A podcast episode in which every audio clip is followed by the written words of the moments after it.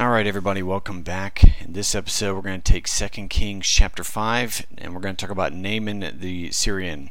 So, Elisha's ministry expanded beyond the borders of Israel, as recorded in this story of another miracle he performed. We'll just jump into the first verse, talking about Naaman's problem. Now, Naaman, commander of the army of the king of Syria, was a great and honorable man in the eyes of his master, because by him the Lord had given victory to Syria. He was also a mighty man of valor, but a leper. All right, so Naaman was a chief military commander of a persistent enemy to both Israel and Judah. As recently as the days of Ahab and Jehoshaphat, Syria had fought and won against Israel in 1 Kings chapter 22 verse 35 and 36. His position and success made him a great and honorable man, and personally he was a mighty man of valor. And this same title was applied to Gideon, Judges chapter 6 verse 12, Jephthah in Judges chapter 11 verse 1, David in 1 Samuel chapter 16 verse 18, Jeroboam in 1 Kings chapter 11 verse 28, and Eliada in 2 Chronicles chapter 17 verse 17. So it seems that this is the only specific Gentile mentioned as a mighty man of valor. And according to Jewish legends, the rabbis tell us that if he was um, that he Naaman who shot the arrow wherewith Ahab was slain. But he was a leper, right? So Naaman had a lot going for him, but what he had against him was devastating. He was a leper, which meant that he had a horrible, incurable disease that would slowly result in his death. No matter how good and successful everything was in Naaman's life, he was a leper. So here was a heavy tax upon his grandeur. He was afflicted with the disorder, the most loathsome and most humiliating that could possibly disgrace a human being. An ancient leprosy began as a small red spots on the skin and before too long the spots get bigger and turn to white, with a sort of a shiny, scaly appearance. And pretty soon the spots spread over the whole body and hair begins to fall out, first from the head and then from the eyebrows. And as things get worse, fingernails and toenails become loose, they start to rot and eventually fall off. Then the joints of the fingers and toes begin to rot and fall off piece by piece. The gums begin to shrink and they can't hold the teeth anymore, so each of them is lost. And leprosy keeps eating away at your face until literally the nose, palate, and and even the eyes rot, and the victim wastes away until death. So, pretty nasty stuff. Right? So, Naaman, this commander of the army of the king of Aram, Ben Hadad II, from 860 to 841 BC, he was a successful and a courageous warrior, highly regarded because of the victories God had given the Arameans under his leadership, right? But he had this leprosy, and this wasn't. Um, leprosy as it is known today. This dreaded disease degenerated its victims, right, until it was fatal, and no cure for it was known during these days. In Israel, lepers were normally isolated from non lepers, and this was not always the custom in other nations, including Aram. So Naaman was able to carry on his duties as long as the disease permitted him to. All right, verses 2 through 3, the testimony from the servant girl. And the Syrians had gone out on raids and brought back captive a young girl from the land of Israel. She waited on Naaman's wife, and then she said to her mistress, If only my master were with the prophet who is in Samaria, for he would heal him of his leprosy. So this girl was an unwilling missionary, taken captive from Israel, and now she's in Syria. Yet God allowed the tragedy of her captivity to accomplish a greater good here, and we're going to see that play out. The young girl illustrates the mysterious ways that God works. She was probably raised in a godly home, yet taken from her family at a young age, and it was an irreplaceable loss for her parents, and one they no doubt grieved over every day. Yet she was greatly used in a very simple way. This young girl was an outstanding example of a faithful witness in her current circumstance, right? She cared enough to speak up, and she had faith enough to believe that Elisha would heal him of his leprosy and see the benefits of a religious education. Had not this little maid been brought up in the knowledge of the true God, she had not been the instrument of so great a salvation that we're going to see play out. Right? So, in the course of their occasional battles with Israel, Naaman's forces had captured some Israelites whom they made slaves. And one of these was a young girl named Naaman who had given to his wife as a servant. And evidently, Naaman and his wife were kind to this girl because she sought Naaman's welfare. And so she told her mistress, who told her husband, that a prophet living in Samaria could cure the leprosy. And this was Elisha she speaks of. He lived in a house in the capital city, and you can note chapter 6, verse 24 and 32. Probably the girl had heard of Elisha before she was carried off as a slave, and apparently she assumed that he could cleanse leprosy in view of his supernatural power. No leper in Israel, though, was healed in Elisha's day. In Luke chapter 4, verse 27. Later, the slaves, uh, the slave girl's faith in the Lord might have been an indirect rebuke to Israel's king Jehoram, who had no faith in God. All right, let's take verses 4 through 7. Naaman comes to the king of Israel looking for healing. And Naaman went in and told his master, saying, Thus and thus said the girl who is from the land of Israel. Then the king of Syria said, Go now, and I will send a letter to the king of Israel.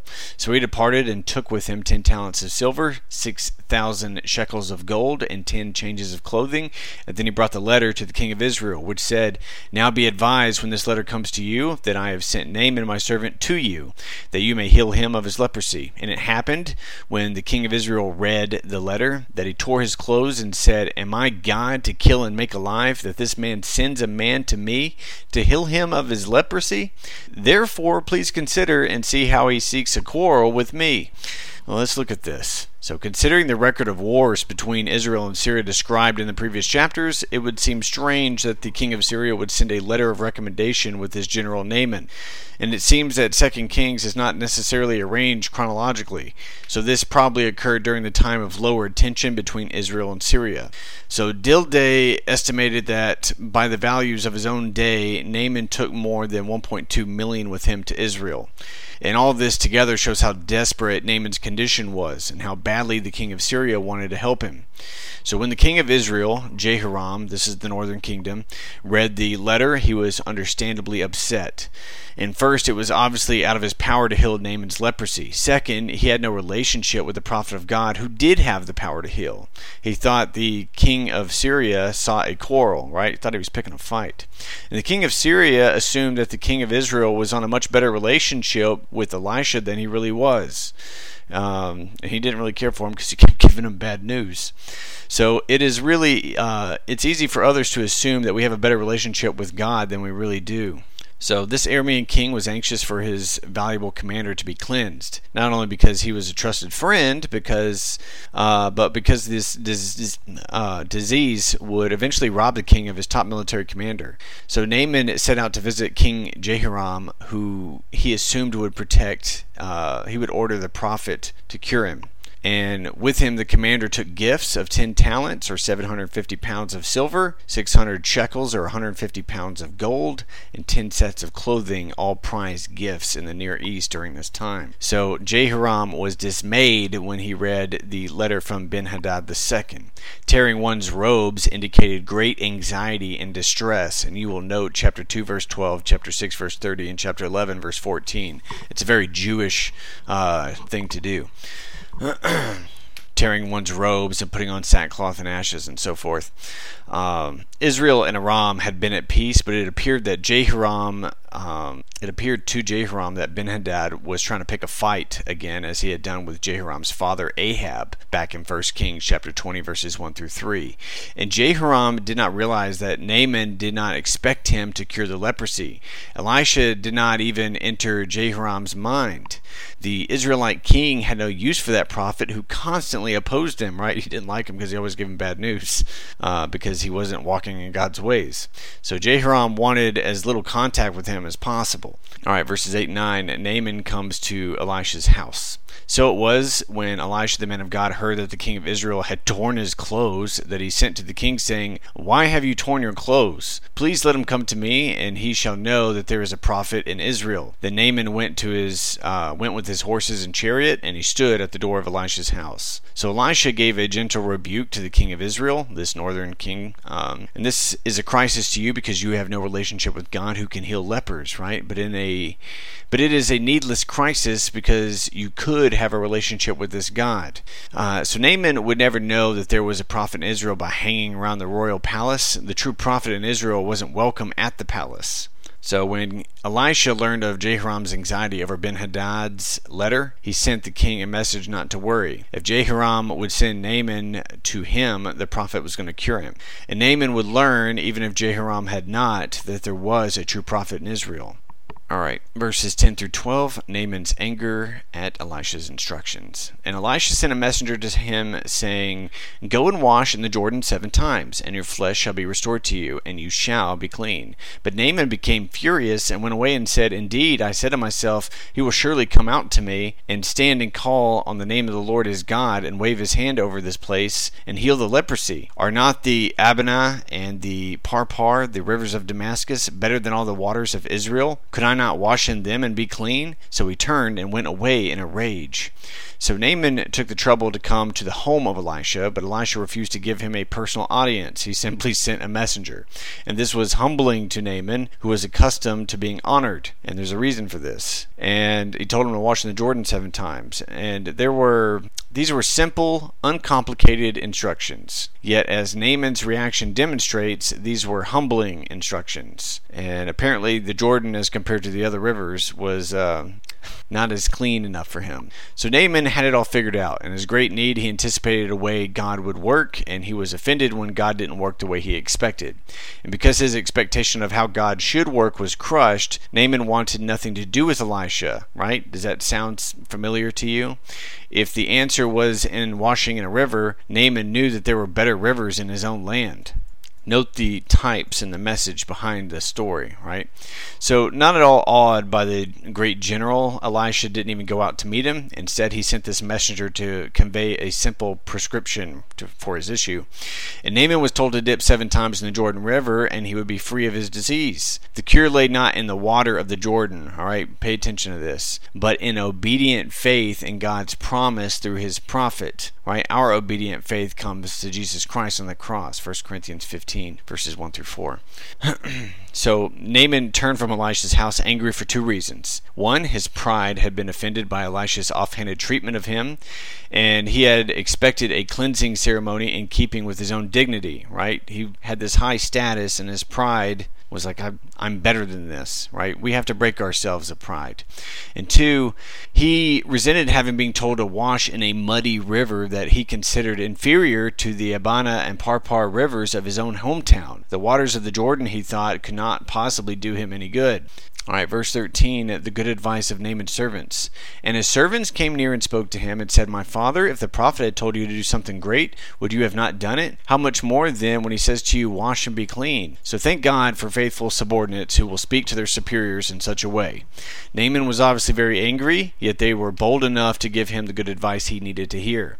So the servants of Naaman used a brilliantly logical approach. If Elisha had asked Naaman to sacrifice a hundred or a thousand animals to the God of Israel, Israel, Naaman would have done it immediately. Yet because his request was easy to do and very humbling, Naaman first refused. Interesting. So the commander's servants had not been personally put down as their master had and could view the situation more objectively.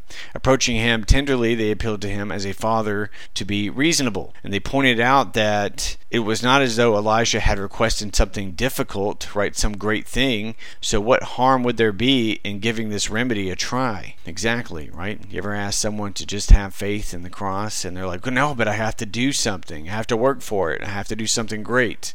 And then when you tap into something as simple as faith, it is that simple. True faith is that Christ died, buried, and raised on the third day for your sins. You cash in on that faith and you rest easy in it. But it's so easy that it blows people's minds. They just can't wrap their head, hands around it. All right, verse 14 Naaman is healed. So he went down and dipped seven times in the Jordan, according to the saying of the man of God, and his flesh was restored like the flesh of a little child, and he was clean. So Naaman did exactly what Elisha told him to do. Therefore, we can say that each dunk in the Jordan was a step of faith, trusting in the word of God through his prophet. And wise on the ancient Hebrew word translated dipped, Naaman plunged in the river Jordan. This signified total obedience to the divine word. And Spurgeon saw Naaman attacked by two enemies the proud self, who internally demanded that Elisha come out and see him, and evil questioning, who questioned why he should wash in the Jordan when he had better rivers back in his homeland. Naaman overcame these two enemies and did what God told him to do. Very simple. And Naaman's response of faith was generously rewarded, and it cost him nothing, right? And just like faith in the cross costs us absolutely nothing, and that blows people's minds. So God answered his faith with complete and miraculous healing.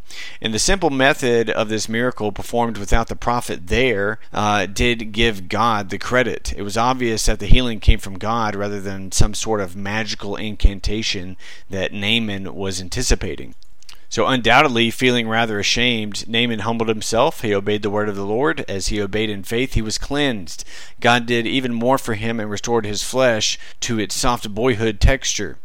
The fact that in Elisha's day an Aramean leper was healed, whereas no Israelite leper was, you'll note Luke chapter 4, verse 27, points up Israel's apostasy. And you'll give a, a personal note here the late Walter Martin preaching on the foolishness of God in 1 Corinthians. Corinthians chapter 1 verse 20 through 25 is used in this episode in his string of examples of how God seems to go out of his way to use foolishness to accomplish his purposes. The ultimate foolishness is of course the cross. 1 Corinthians chapter 1 verse 18. The foolishness of God is greater than, you know, the wise wisdom of men. All right verses 15 and 16 Na- naaman's to offer reward elisha but the prophet's going to refuse here. And he returned to the man of god he and all of his aides and he came and stood before him and he said indeed now i know that there is no god in all the earth except in israel. Now therefore please take a gift from your servant. But he said as the lord lives before whom i stand i will receive nothing. And he urged him to take it but he refused. So this was a uh, fine display of gratitude. Naaman was like the one leper out of the 10 that Jesus healed who came back to thank Jesus in Luke chapter 17, verse 12 through 19. He was also a foreigner, like the one thankful leper of Luke chapter 17. And before Naaman expected the prophet to come to him, now he returned to the man of God and stood before him. And it's often the case that those who have least to value themselves on, uh, those who have least to value themselves on are proud and haughty, whereas the most excellent of the earth are the most humble and knowing that they have nothing but what they have received. Right? Naaman the leper was more proud and dictatorial than he was when cleansed of his leprosy. And it wasn't just the healing that persuaded Naaman of this, it was the healing connected with the word of the prophet. Together, this was convincing evidence to Naaman that God, uh, the God Elisha represented, was the true God in all the earth. And we can say that Naaman only meant well by this gesture. Um, he felt it was appropriate to support the ministry of this man of God, whom the Lord had used so greatly to bring healing. However, Elisha steadfastly insisted that he would receive nothing from Naaman. So Naaman returned from the Jordan to Elisha's house in Samaria, about 25 miles, with a heart full of gratitude and hands full of gifts. Rather than expecting Elisha to come to him, he willingly stood before the prophet and testified to his belief that Israel's God is the only true God. Unfortunately, many in Israel, including her king, had not come to the same realization, and this is the highest purpose of Naaman's healing from God's point of view. And Elisha agreed that the Lord whom he serves lives, but the prophet refused to accept any reward for his ministry. Naaman's urging did not budge Elisha. The man of God had not performed his miracle for reward, but at the word of the Lord, and he did not want anyone to think otherwise. The false prophets could easily easily be bought, but not Elisha, right? There was no price for it. All right. So verse 17 through 19, you're going to get Naaman's new faith. So Naaman said, "Then if not, please let your servant be given two mule loads of earth, for your servant will no longer offer either burnt offering or sacrifice to other gods, but to the Lord. Yet in this thing may the Lord pardon your servant. When my master goes to the temple of Rimmon to worship there, and he leans on my hand, I, and I bow down in the temple of Rimmon. When I bow down in the temple of Rimmon, may the Lord please pardon your servant in this thing. Then he said to him, Go in peace. So he departed from him a short distance. So, like many new believers, Naaman was superstitious in his faith and he held a common opinion of the ancient world that particular deities had power over particular places. And he thought that if he took a piece of Israel back with him to Syria, he could better worship the God of Israel. So the transporting of holy soil was a widespread custom, and Naaman's faith was uh, yet untaught. And with this personal need to follow publicly the state cults, Elisha might have felt that available Israelite soil may have afforded Naaman with some tangible reminder of his cleansing and a new relationship to God. And as an official in the government of Syria, Naaman was expected to participate in the worship of the Syrian gods. So he asked Elisha for allowance to, to direct his heart to God, even when he was in the temple of Rimmon. So the Hebrew word lean on the hand does not imply physical support, but that he was the king's right hand man. And you'll note 2 Kings chapter 7 verse 2 and verse 17. It tells him go in peace by generally approving but not specifically saying yes or no. It seems that Elisha left the manner up to um, he left the matter up to Naaman and God. It was between them. Perhaps he trusted that the Lord would personally convict Naaman of this and give him the integrity and strength to avoid idolatry altogether. So some commentators, Clarke and Trapp among them, believe that Naaman asked forgiveness for his previous idolatry in the temple of Ramon uh, instead of asking permission for future occasions. And apparently the Hebrew will allow for this translation, though it is not the most natural way to understand the text. Nevertheless, we can certainly agree with Trapp application. Let none, by Naaman's example, plead an upright soul in a prostrate body. So, since Elisha would not take anything, Naaman asked him to give as much earth as he could to carry back to Damascus on two mules.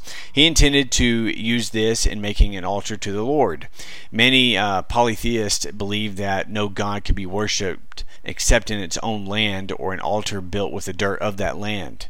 So Naaman proposed to worship only God himself, right, the Lord.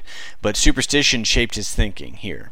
In the course of his official duties, however, he would have to give token respect to the God of his master, the king.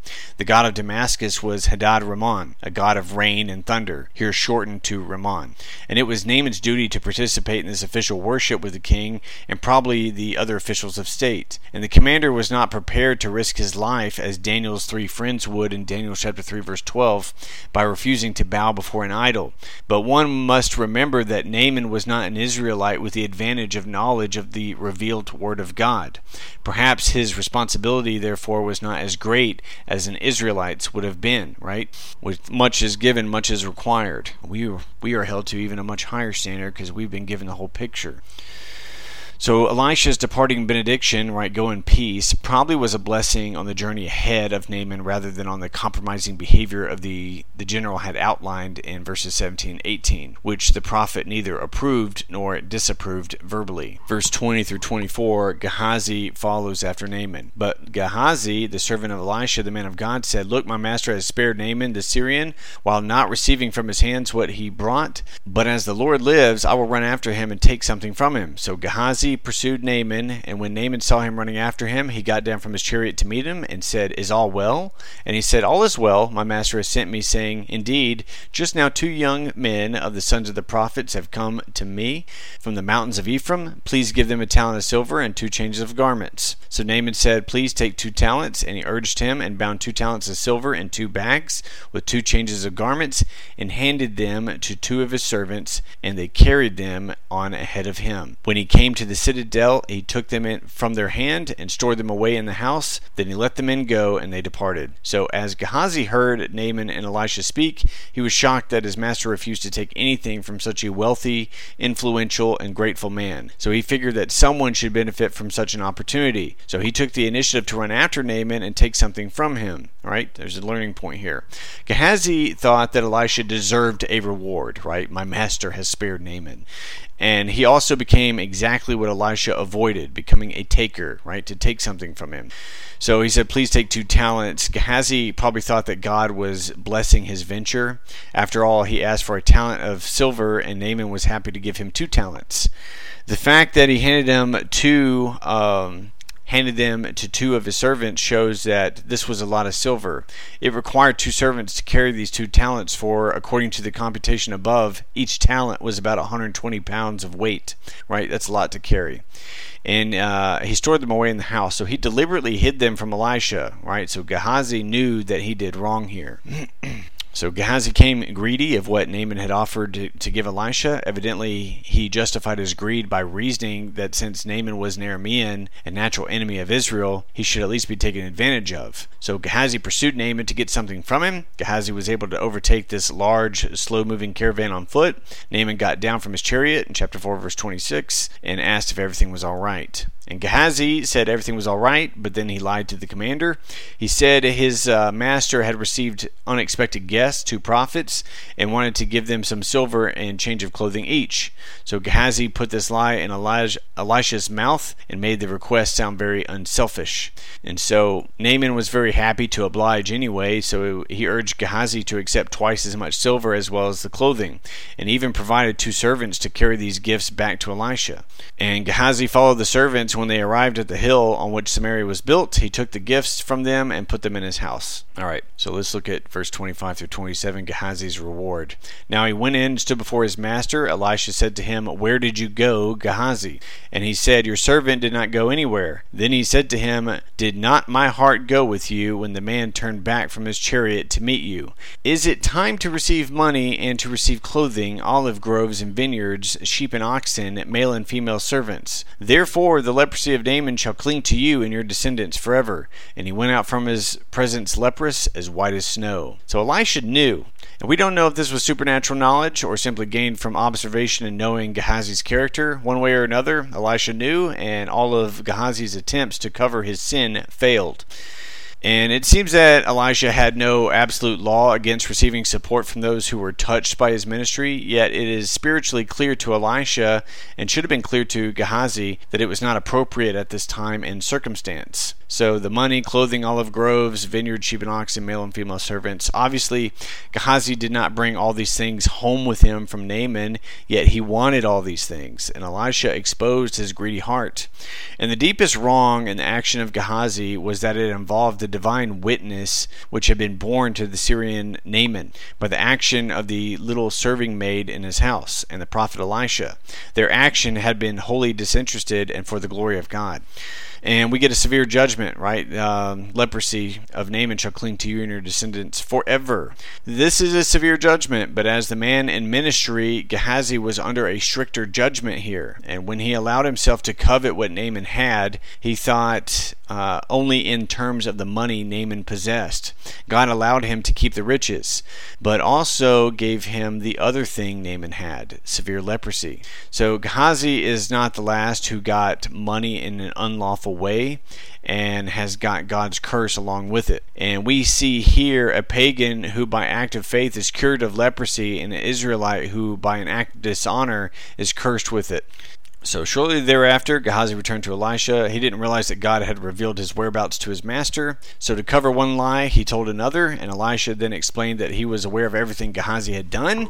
Elisha added that true servants of the Lord should not take personal rewards from people, especially influential non Israelites. Take that as a model for us today. In return for blessings that God, not his servant, had given them, false prophets were selfishly lining their own pockets and bringing contempt on a prophetic office. True prophets should avoid conduct that might be misunderstood as self seeking. So Naaman's leprosy had been removed from him for his trust and obedience to God. Now, ironically, leprosy would cling to Gehazi for his lack of trust in and obedience to God. The servant had brought dishonor to God's name. If you buy these, you also buy Naaman's leprosy. So Naaman had become an Israelite, but Gehazi became a pagan through sin. And you'll note Matthew chapter 6, verse 31 through 34. So Naaman's conversion was to show the Israelites how easy the Lord could turn the hearts of their adversaries and thereby make them worshippers of God, fellow believers with the Jews themselves. A bad case of leprosy turned one's skin and hair white as snow. Gehazi's judgment was serious because his sin had far reaching consequences, and the story was probably told all over Aram and Israel. As a servant of God, Gehazi had more privilege than most people, and therefore more responsibility than most people. The story contains many lessons. Naaman's healing was another great proof of the Lord's power to restore health, power which only uh, Baal supposedly possessed, right? But the Lord had it. Baal was just a false idol. And this incident also helped uh, spread the fame of God to another part of the ancient world. The contrasting behaviors of Elisha and Gehazi also model positive and negative attitudes and actions for God's servants of all ages. This is one of the several examples that Jesus himself referred to in his sermon at Nazareth. And you'll note Luke chapter 4 verse 27, right? Why did they then try to throw Jesus off a cliff in response. Right? Pay attention to that. And that ties up chapter 5. Next time in chapter 6, we're going to talk about Elisha and the Syrians. Thank you for joining me.